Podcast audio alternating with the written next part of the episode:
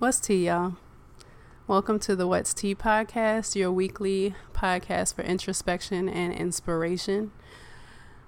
Today, we're going to talk about forgiveness. Um, so, I watched this video on Facebook about this Holocaust survivor who was a twin, and um, she was put through all this tests, all these tests with her twin um, by this doctor called the Angel of Death, um, Dr. Mengele, I believe his name was and she tells her entire story. And then um, at the end of it she talks about how she was asked to do a documentary on the ho- on the holocaust. And um, through the documentary she ended up talking to one of the other doctors not dr mengele but another doctor who was performing experiment experiments during the holocaust. And she talked about how um, she wanted to give him a letter of forgiveness because in her heart she had forgiven him and then she realized that she hadn't forgiven Dr. Mengele and so she went to her therapist and her therapist told her to do um, an experiment like in her house by herself say the words I forgive you Dr. Mengele and see how she feels um, and at the end she talks about how she was able to forgive him and that resonated with me because she forgave a person who never apologized for literally using her as an experiment to make his race the supreme race while he killed off all of the people that looked like her. Um, and she was able to forgive him without sitting down and talking to him, without hearing I'm sorry, without knowing whether or not he was remorseful about his actions. She was able to forgive him on her own. Um, and I've thought about how so many people struggle with forgiveness. Um, I thank God that forgiveness is not a thing that I struggle with, but sometimes that can be a bad thing because I will forgive to a fault. I'll forgive and then I'll let you back in my life, and then you do the same thing over to me again, and I'll forgive, and it it's a revolving door, um, or it used to be. Um, but I know a lot of people who hold on to stuff, hold on to grudges, hold on to hatred and anger just because they don't want to forgive um not realizing that forgiveness is not for that other person. You don't ever have to tell that person, I forgive you. It's for you. There's a quote that says, holding grudges is like taking poison and expecting the other person to die. And that's literally like, that hits the, the nail on the head. Like, we hold on to all of these things. Oh, I hate him. He did this to me. He did that to me. I can't stand him, blah, blah, blah, blah, blah. And we don't talk to these people. So it's not like, you know I'm saying, we're yelling at them every day. These people are going on living their lives and we're over here harboring all of the all of this animosity thinking that it's affecting this other person in, in some way when it's not all it's doing is making you angry and bringing down your mood bringing down your energy and that's never a good thing so it's like why don't we learn to accept the apology that we never received? And I feel like it's hard. Like it's it's obviously either easier said than done. Um, but it, when you think about it, when you really think about it, it makes sense. Forgiveness is liberating. Forgiveness is freeing. You know what I'm saying? Like forgiveness means I'm not allowing you and your actions to weigh me down anymore how freeing is that? You know what I'm saying? Like it it gets us to a place where people don't affect us and people don't get to dictate how we respond and how we react and how we feel. People are people and their actions are going to be whatever their actions are going to be. And nine times out of 10, it has nothing to do with you and everything to do with them. And then we get hurt. And I'm not saying that you know what I'm saying? If someone hurts you, not to be sad about it. That's not what I'm saying. Anger is going to come, sadness is going to come, hatred might come. I don't know.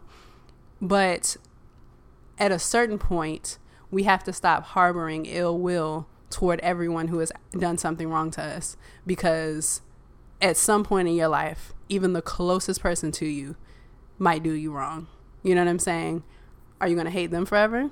No. If your best friend makes you mad, you might be mad for a little while, depending on what they do. You know what I'm saying? Disclaimer. But you might be mad for a little while. But eventually you're going to talk to them. You're going to sit down. You're going to say, hey, this is how you made me feel, X, Y, and Z. You're going to come to terms and you're going to forgive and you're going to move forward with your life. why is it so hard to do that with people who we're not close to? People who don't matter to us anymore. You know what I'm saying? People who don't affect us or who shouldn't affect us anymore. People who are no longer in our lives. We're still holding on to things from 5, 10, 15 years ago. Oh, he broke my heart. If I see him in the street, I'm going to cuss him out. Girl, that was when you was in high school, girl. You grown with two kids and a career and a husband. What you mad about? You know what I'm saying? Why are you still angry? We have to learn to let the hurt go. But that is not to say be like Michael and just mindlessly forgive. Because one thing that I've learned is to forgive and forget can be toxic. I've been in several situations. One that comes to the forefront of my mind where I was dating this guy when I was very young, and he went off to college, um, cheated, obviously, duh. And then we talk, he apologizes, I think. Like, I'm not even sure if he apologized or not, but forgave him. We end up talking again and then he winds up with a girlfriend and doesn't tell me about it until like the girl texts me or something.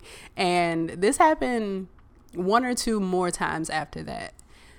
And it's like, girl, like, yeah, you can forgive. Good for you. Pat on the back. Here's your cookie. But why are you being stupid? You know what I'm saying? There's a fine line between forgiving and being an idiot. And I was on the idiot side. So no one is saying you know, forgive the person, the man who slapped you upside your head and take him back and forget everything that happened so that he can slap you upside your head again. No, no, no, no, no. But you have to forgive so that you're not holding on to that. Take the lesson, digest it, and move on so that that never happens again with that same person and that never happens again with anyone else. Forgiveness allows you to grow. Grudges cause you to be stagnant. You stay in that same place that you were in when that situation happened to you, when that hurt happened to you. You're right there, sitting in that, wallowing in that sorrow. And then as soon as you forgive, you're allowed to step out of that quicksand that you were standing in. Forgiveness propels you in the direction that your life is meant to go. So stop holding on to all of that hatred, all of that anger, all of that ill will, all of that malice. Let it go and be free. Because 9.9 times out of 10, that person that you're harboring all of these ill feelings towards has moved on with their life. So it's time for you to do the same. That's all I got for today. It was short and sweet this week. Um, Find me on Facebook, Instagram, Twitter at What's Tea Pod. On Facebook, it's What's Tea question mark. Um, you can email me your thoughts, questions, comments, concerns. Um, What's Tea Pod at gmail.com. Mugs are coming out end of the year. We all know how that goes. You know, I don't have to say anymore. Um, until next time, love yourself, love God, trust the process. Peace.